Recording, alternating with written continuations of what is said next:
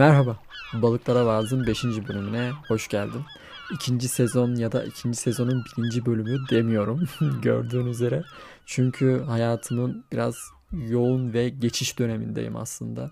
İşimden ayrıldım, yeni bir işe başlayacağım. Bir yandan yüksek lisans var, bir yandan ilgi alanlarım değişiyor. Bazılarına tekrar dönüyorum, bazılarına bırakıyorum, bazılarına devam ediyorum. O yüzden ekstra bir sorumluluk yüklenmemem gereken bir zaman dilimindeyim. O yüzden artık hani her hafta bir bölüm yüklemeye çalışmaktansa ki yapabilirsem gene yaparım.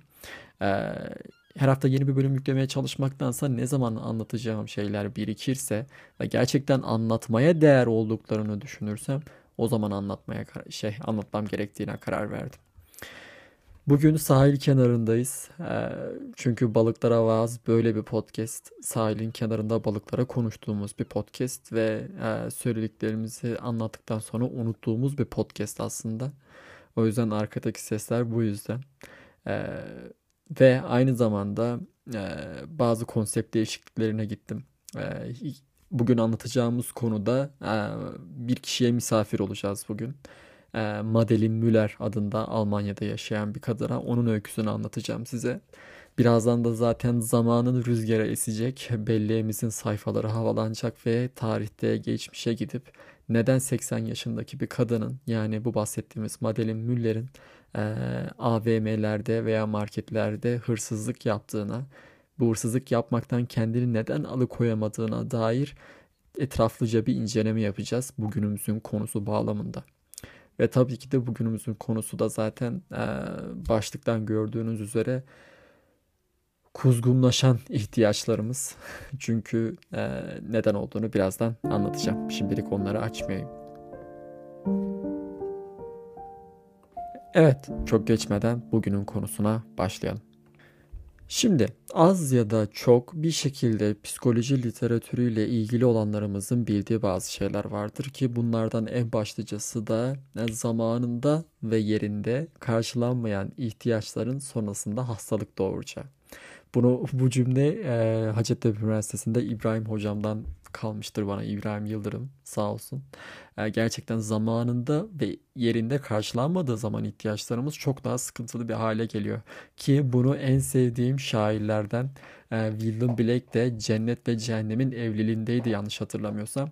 O kitabında e, şu şekilde dile getiriyor. Arzu edip de eylemeyen hastalık üretir. Ve bu adam normalde belki de hani psikolojiyle uzaktan ilgili olabilir ama kendisi psikolog olarak veya ne bileyim bir psikolojik danışman olarak bilinmemesine rağmen sırf şair kimliğiyle kendi duygularını analiz ederek böyle bir sonuca ulaşmış olması beni gerçekten hayran bırakıyor. Ee, ve sonrasında zaten sadece beni değil bu alanda halihazırda çalışan herkes hayran bırakıyor. Çünkü şairlerin aynı zamanda böyle bir yolu var. Hani biz araştırmaları yapıyoruz ama bizden önce bir şair oraya varmış oluyor illaki bir gözlemde bulunuyor ve biz onların izinde ilerliyoruz. Onların eserlerini inceliyoruz. Ee, evet ne demiştik? Arzu edip de eylemeyen hastalık üretir. Gerçekten de böyle. Çünkü e, eğer o ihtiyaç karşılanmazsa insan, ben, sen ya da bir başkası o ihtiyacı karşılamak için artık biraz daha farklı, biraz daha artık böyle dark side, biraz daha karanlık tarafa hitap edecek bir şekilde onu elde etmeye çalışıyoruz. Aslında burada işin ilginç tarafı neden bunları direkt karanlık bir şekilde, karanlık tarafımızla elde etmeye çalışmaktan ziyade aslında ilk başta masumane bir şekilde elde etmeye çalışıp engellendiğimiz zaman, bize ket vurulduğu zaman karanlık tarafa başvurduğumuz. Yani burada dikkat dikkatimi çekmeye çalıştığım şey, bu arada bu şu anda ses kaydını çekerken aklıma gelen bir şey. Ee, neden sıra tam tersi değil. Neden ilk başta karanlık tarafımızda bir şey elde etmeye çalışmıyoruz da sonrasında aydınlığa geçmiyoruz? Acaba bu bir fıtrat meselesi mi? Fıtratın güzel oluşundan mı? iyi oluşundan mı? Ve bir yandan da aydınlık ve karanlıktan kastımın ne olduğunu anlatayım. Ee, bu sıralar yaptığım okumalar konusunda da hani bu konuda aydınlandım diyebilirim. Bunlardan bir tanesi de ee, isminin tam okuşunu bilmiyorum ama Byung Chul e, son zamanlarda Türkiye'de popüler olmaya başlayan bir e, filozof diyebilirim. Genellikle Metis yayınlarından çıkan kitapları meşhurdur. Ben de onun en son çıkan Günümüzde Acı başlığı adı altında çıkarttığı Palyatif Toplum kitabını okumuştum. Ve orada şöyle ilginç bir e, yere değiniyor aslında. Hani hep, hepimiz bir şekilde öyle ya da böyle kronik ağrılardan muzdaribız ve bu yok çolağın kronik ağrıların aslında yeteri kadar temas içerisinde, dokunsal temas içerisinde olmadığımızdan kaynaklanabileceğini düşünüyor. İlk başta ilginç geliyor değil mi? Nasıl yani? yani gerçekten kronik ağrılar gerçekten birilerine yeteri kadar sarılmadığım için mi çıkıyor? Bu Çulhan diyor ki e, aslında o kronik ağrılar belki de yeteri kadar dokunsal temas içerisinde olmayan bedenin kendini dile getirme şekli, kendi itiraz dilekçesi olabilir diyor. Ve gerçekten de olabilir bu. Çünkü en başından beri zaten dokunsal temasa mecburduk. Yani 9 ay annemizin karnındayken de mecburduk buna. Dokunsal temas bizi şey yaptı. Aslında orada var etti. Yani o rahimde o kesenin içerisinde bir yerlere dokunabilmek, kendi bedenimize dokunabilmek bizi gerçekten şey yapıyor. Yani e, var olduğumuzu, başkasına dokunmak ve başkası tarafından dokunulmak. Çul, Çulhan da böyle söylüyor zaten. Önemli olan gerçekten hayatta bir başkası tarafından dokunulmaktır diyor. O yüzden dokunmak gerçekten hani bizim var olduğumuzu, başkası tarafından algılandığımızı, düşünüyorum o halde varım değil de düşünüyorum o halde varsın. Seni algılayabiliyorum, seni görebiliyorum demek olduğunu bu şekilde anlıyoruz. Şimdi burada e, saf ihtiyaçlar için güvercin ee, sonrasında da karanlık tarafa geçmiş, zamanında karşılanmamış ve ketlenmemiş ihtiyaçlar için de kuzgun metaforunu kullanacağım. Mesela sarılmak, başkasına sarılmak, kendimize sarılmak, başkasına dokunmak, başkasının bize dokunması bunlar aslında bir ihtiyaç. Ve hani saf ihtiyaç, güvercin, daha taze, masumun beyazlığının tamamını üstünde taşıyan bir güvercin. Fakat belki de bunlar engellendiği zaman dokunulmaya izin verilmediği zaman. Hani illa romantik bir anlamı kastetmiyorum. Aile içerisinde birbirimize dokunmaktan da kastediyorum. Mesela kendimi gözlemlediğim zaman gerçekten küçükken anneme daha çok dokunurdum. Hakikaten o sürekli gelmek işte orasını burasını sıkmak işte ne yapıyorsun kız falan diye sataşmak. Hani daha çok temas halindeydim ama şimdi ilginç bir şekilde o kadar temas halinde olmadığımı fark ediyorum. İşte mesela dokunsal temas eksildiğinde bu sefer belki de o ihtiyaç, o güvercin tıpkı buzdolabında gereğinden fazla kalmış bir yiyeceğin yavaş yavaş e, ekşiyip, yeşerip, bozulup kokuşmaya başlaması gibi o güvercin kıvamında olan ihtiyaç da yavaş yavaş artık kuzgunlaşmaya başlıyor olabilir. Ve işin en sıkıntı tarafı da burada. Yani arzunun eğlen, şey, eğlenmeyip hastalığa dönüştüğü kısım. Çünkü artık bundan sonra olabileceklerden olabilecekleri kimse tahmin edemez. Ya belki de saf, ne için olduğunu bilmediğimiz bu kronik ağrıyla ömür boyu yaşayabiliriz ama bu en hafifi aslında. Yani bu bunu bilmeyebiliriz. Kronik ağrıyla yaşamak belki de o kadar kötü bir şey değildir. Yani tamam hani rahatsız eder belki ama ölümcül değildir bir şekilde idare edilir. İlaçlar alınır, fizyoterapiye gidilir, kemoterapiye gidilir, onu yapılır, bu yapılır. Belki bir şekilde onunla yaşamayı öğrenebiliriz. Ama bunun çok daha sıkıntılı tarafları var. Mesela bu podcast'i çekmeye başlamadan önce aklıma askeriyede psikolojik danışmanlık yaparken ee, danış şey aldığım danışanlardan bir tanesi geldi. Ee, danışanım sevgilisine siber romantik bir zorbalık uyguluyordu. Evet, siber romantik bir zorbalık. Yani o ortak Instagram hesabı kullanmaktan tut ya da karşısındaki kişinin, sevgilisinin Instagram hesabının şifresini bilmekten tut e, şeye kadar. Kiminle görüşüp kiminle görüşmeyeceğini bilene kadar. Böyle bir zorbalık uyguluyordu buna. Ve belki de en bu zorbalık işin kuzgunlaşmış tarafıdır. Kuzgunlaşmadan önceki halinin ben şu olduğunu düşünüyorum. Aslında karşısındaki insan kaybetmeyeceği kadar çok sevdiği bir şekilde sağlıklı ya da sağlıksız bir sevgi bağı hissettiği ya da bağımlılık hissettiği bir insan. Ve aslında karşısına geçip ona şunu da söyleyebilir. Sen benim kaybetmekten korktuğum kadar çok sevdiğim bir insansın demek varken bu işin bence güvercin tarafı. Yani karşısına sevgisini bu şekilde de iletebilir. Ama bunu iletemediği için belki de iletmek için gerekli araçlar küçükken veya genel olarak hayat yaşantıları içerisinde kendine verilmediği için bu alet çantasına sahip olmadığı için ona olan sevgisini daha kuzgunlaşmış bir şekilde ki bunu artık sevgi diyemiyoruz zaten dönüşmüş oluyor. Artık güvercinlikten çıkıp sevgi olmaktan çıkıp zorbalığa dönüşmüş oluyor. Sevgisini bu şekilde iletmeye çalışıyor olabilir.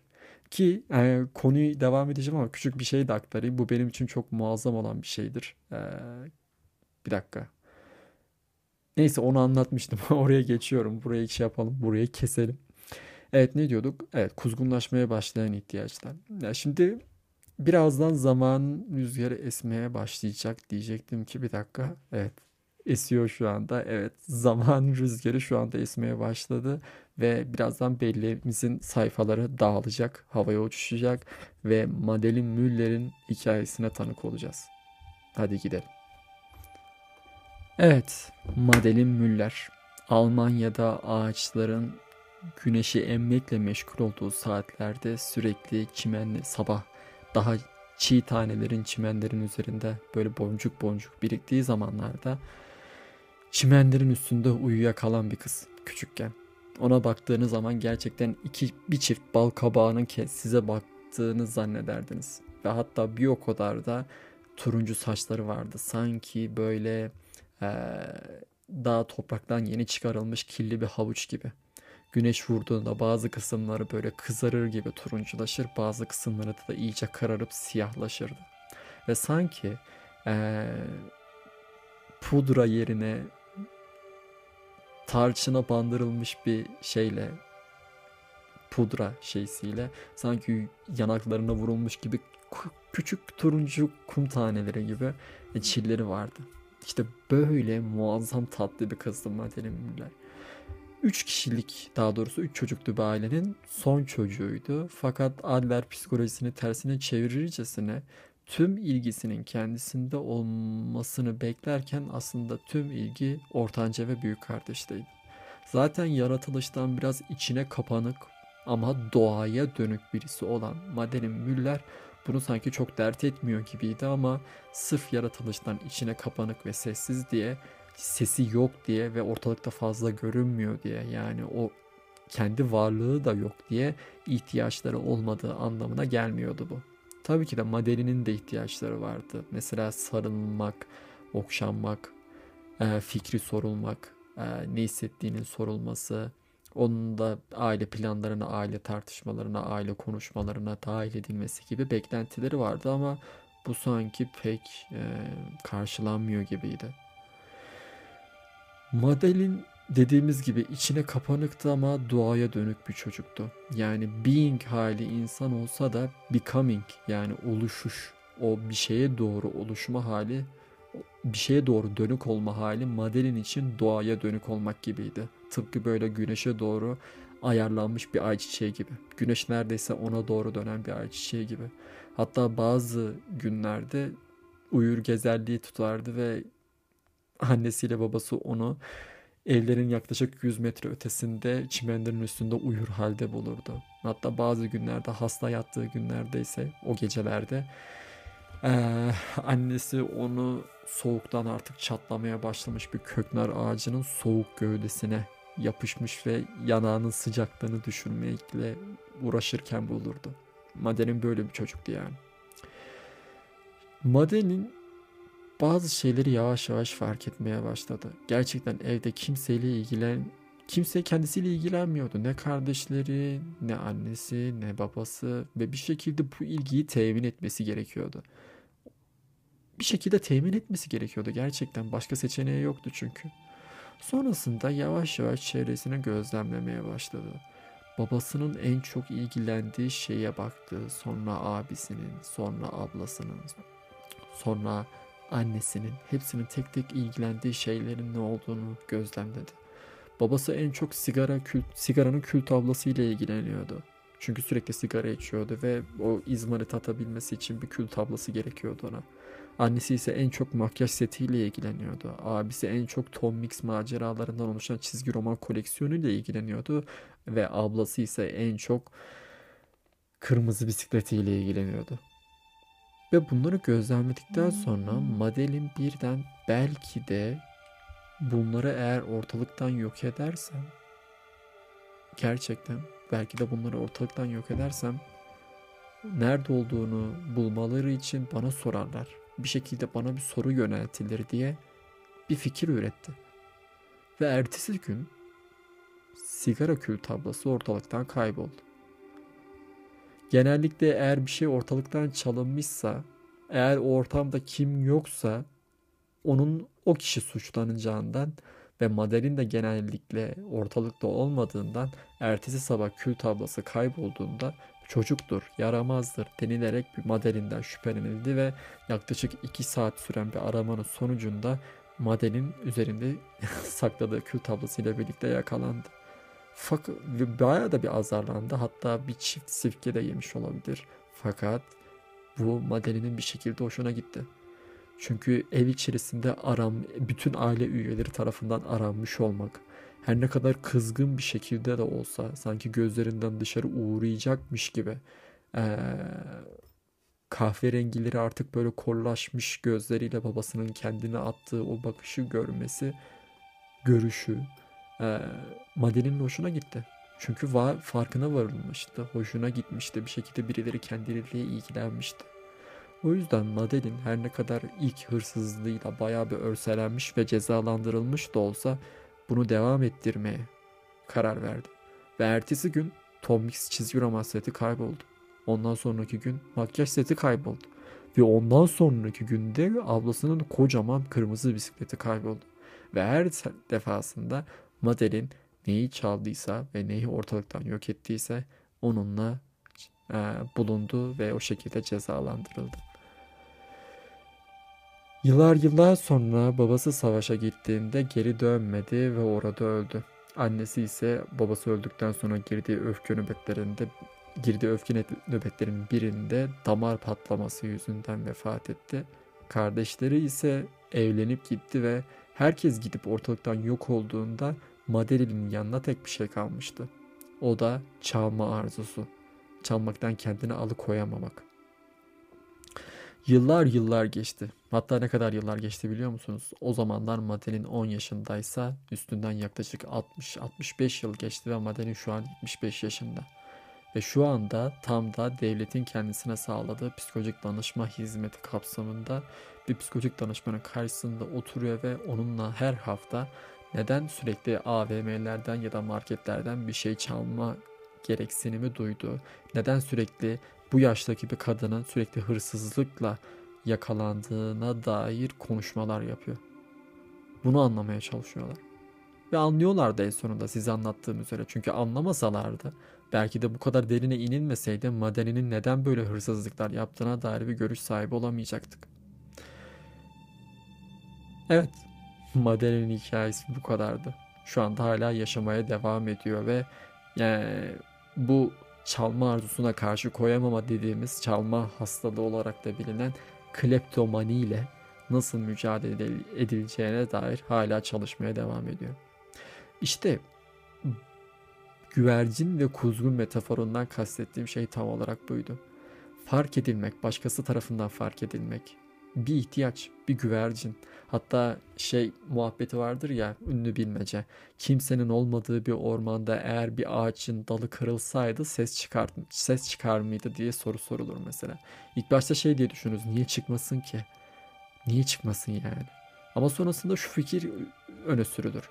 Derler ki eğer o ormanda o sesi algılayacak birisi yoksa gerçekten ağacın sesi çıkar mı? Ya da çıksa bile bir anlam ifade eder mi? Yani dramatik olan başkası tarafından algılanabilen olandır aslında. Hani şey muhabbeti de vardır ya Hallacı Mansur'un sözüydü galiba.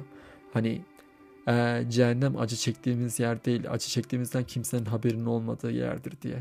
Aslında şey yani kendi cehennemimizin içerisinde de bir sürü intihar ormanı var belki. Hani Dante'nin cehenneminde intihar edenler ağaca dönüşerek harpiler tarafından azap görür ya. Biz de kendimizi kendi cehennemimizde bir sürü ağaca çıkartıp bizzat gene kendi zebanilerimiz tarafından azap görüyoruz belki de. Kendi kendimize azap ediyoruz.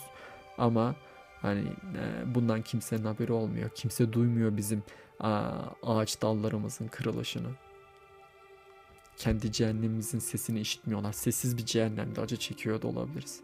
O yüzden işte Madeline'in gibi e, fark edilmek, sevilmek, e, değer verilmek ihtiyaçları karşılanmadığı zaman bu ihtiyaç bir şekilde kuzgunlaşıyor ve e, çalma arzusuna dönüşüyor.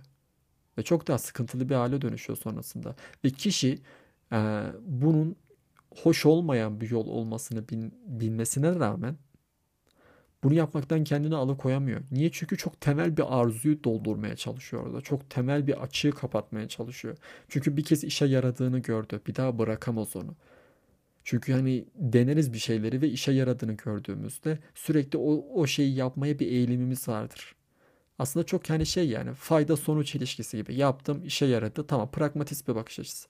Yaptık işe yaradı ve buradan devam edebiliriz. Devam edecek olursak şunu söyleyeceğim. Ee, şimdi bu bende var ama sizde var mı bilmiyorum. Yani bu çok daha önceden aslında bende yoğun olan bir şeydi.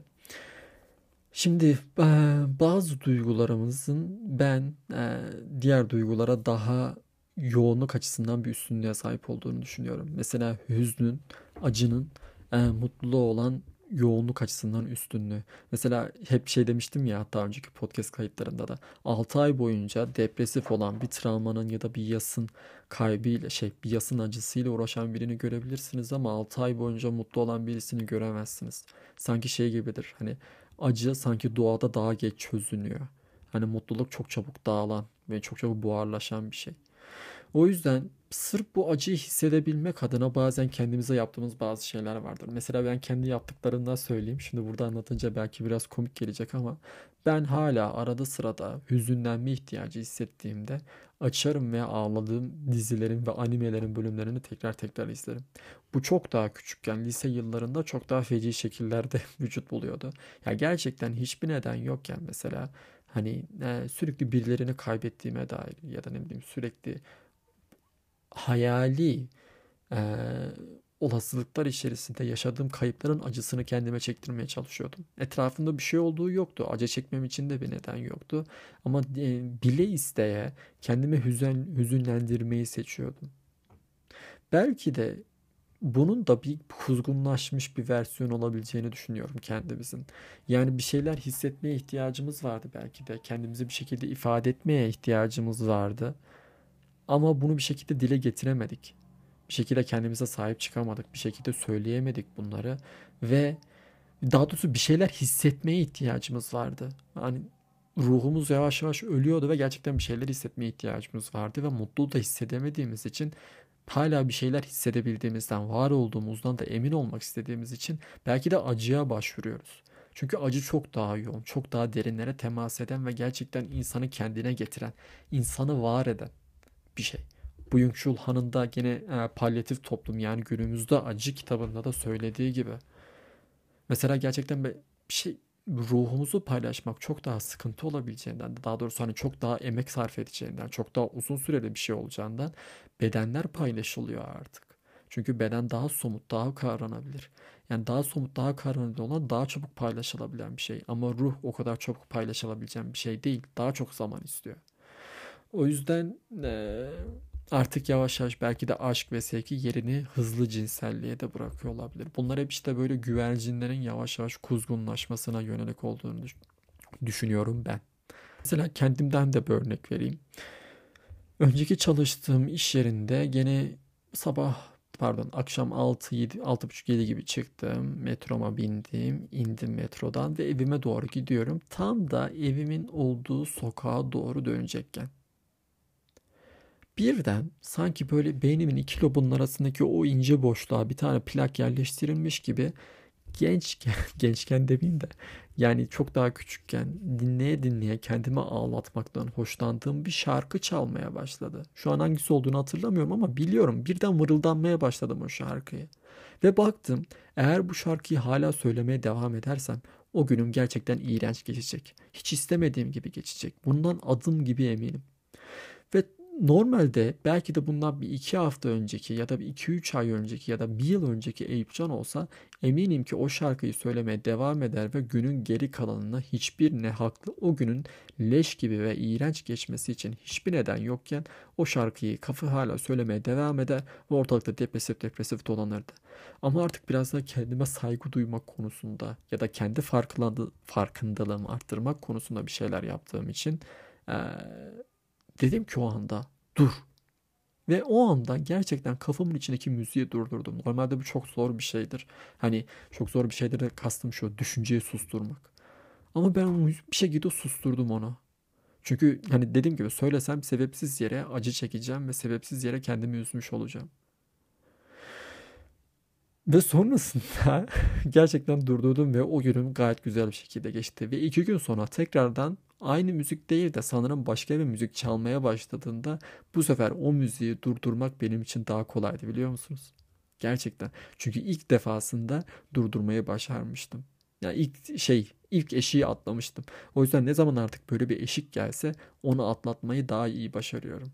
İşte o yüzden o kaygı anı, o karşılaşma anı yani kendimizin o depresiflikten, acıdan hoşlanan anıyla karşılaştığımızda vereceğimiz ilk tepki bizim için aşırı önemli. O yüzden insan bir akşam vakti iş dönüşünde iyileşmeyi tercih edebilir. Evet tercih edebilir hatta bu tercihini devam ettirebilir. Niye? Çünkü kendimde gördüm. Yani sürekli artık hani bir şekilde kuzgunlaşmış bir şeyler olabilir içimizde artık bunun için yapılacak bir taraf da yoktur. Hani ama olan güvercinleri öldürmemek adına insan hani kendine acı çektirmekten yer yer vazgeçebilir. Çektiği acıyı şey yapmalıdır, def etmelidir, hemen yok etmelidir demiyorum. O bizi robot, robotlaştıran bir süreç olacaktır çünkü. Aa evet acı gelmiş, evet şu an sisteme acı girişi oldu. Hemen onu adla anlamlandıralım. Bildiğimiz psikoloji bilgileriyle bu acıyı neden çektiğimizi idrak edelim. Sonrasında hemen ortalıktan, ortalıktan puf edelim diye bir şey de yok. Bunu yaptığım zamanında Sonrasında da Aa, sürekli ne güzel acılarımı güzel bir şekilde etkili bir şekilde savuşturabiliyorum dediğim anda sonrasında bir baktım bazen elinde olmadan hüzünleniyorum ve aklıma bir şey geliyor ve şey yapamıyorum acıyı kovamıyorum savuşturamıyorum. Bu sefer de şey diyorum kendime ya ben ne güzel kendi başımın çaresine bakıyordum duygusal açıdan. Şimdi niye böyle afalladım ki diye bu sefer gene kendimi darlamaya başlıyorum. O yüzden hani burada kesinlikle bu podcast'in en altın önerilerinden bir tanesi şu olabilir.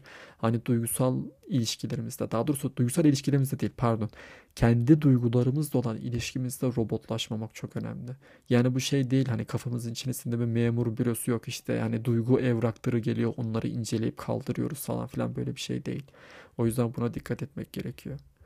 O yüzden hani iyileşmeyi tercih edebiliriz. Hani güvercinlerin kuzgunlara dönmemesi için, kuzgunlaşmaması için onları olabildiğince erkenden ele alabiliriz. Çünkü bir kez kuzgunlaşmaya başladı mı hem kendimiz için hem de etrafımızdaki insanlar için çok daha sıkıntılı bir hale gelebilir olaylar.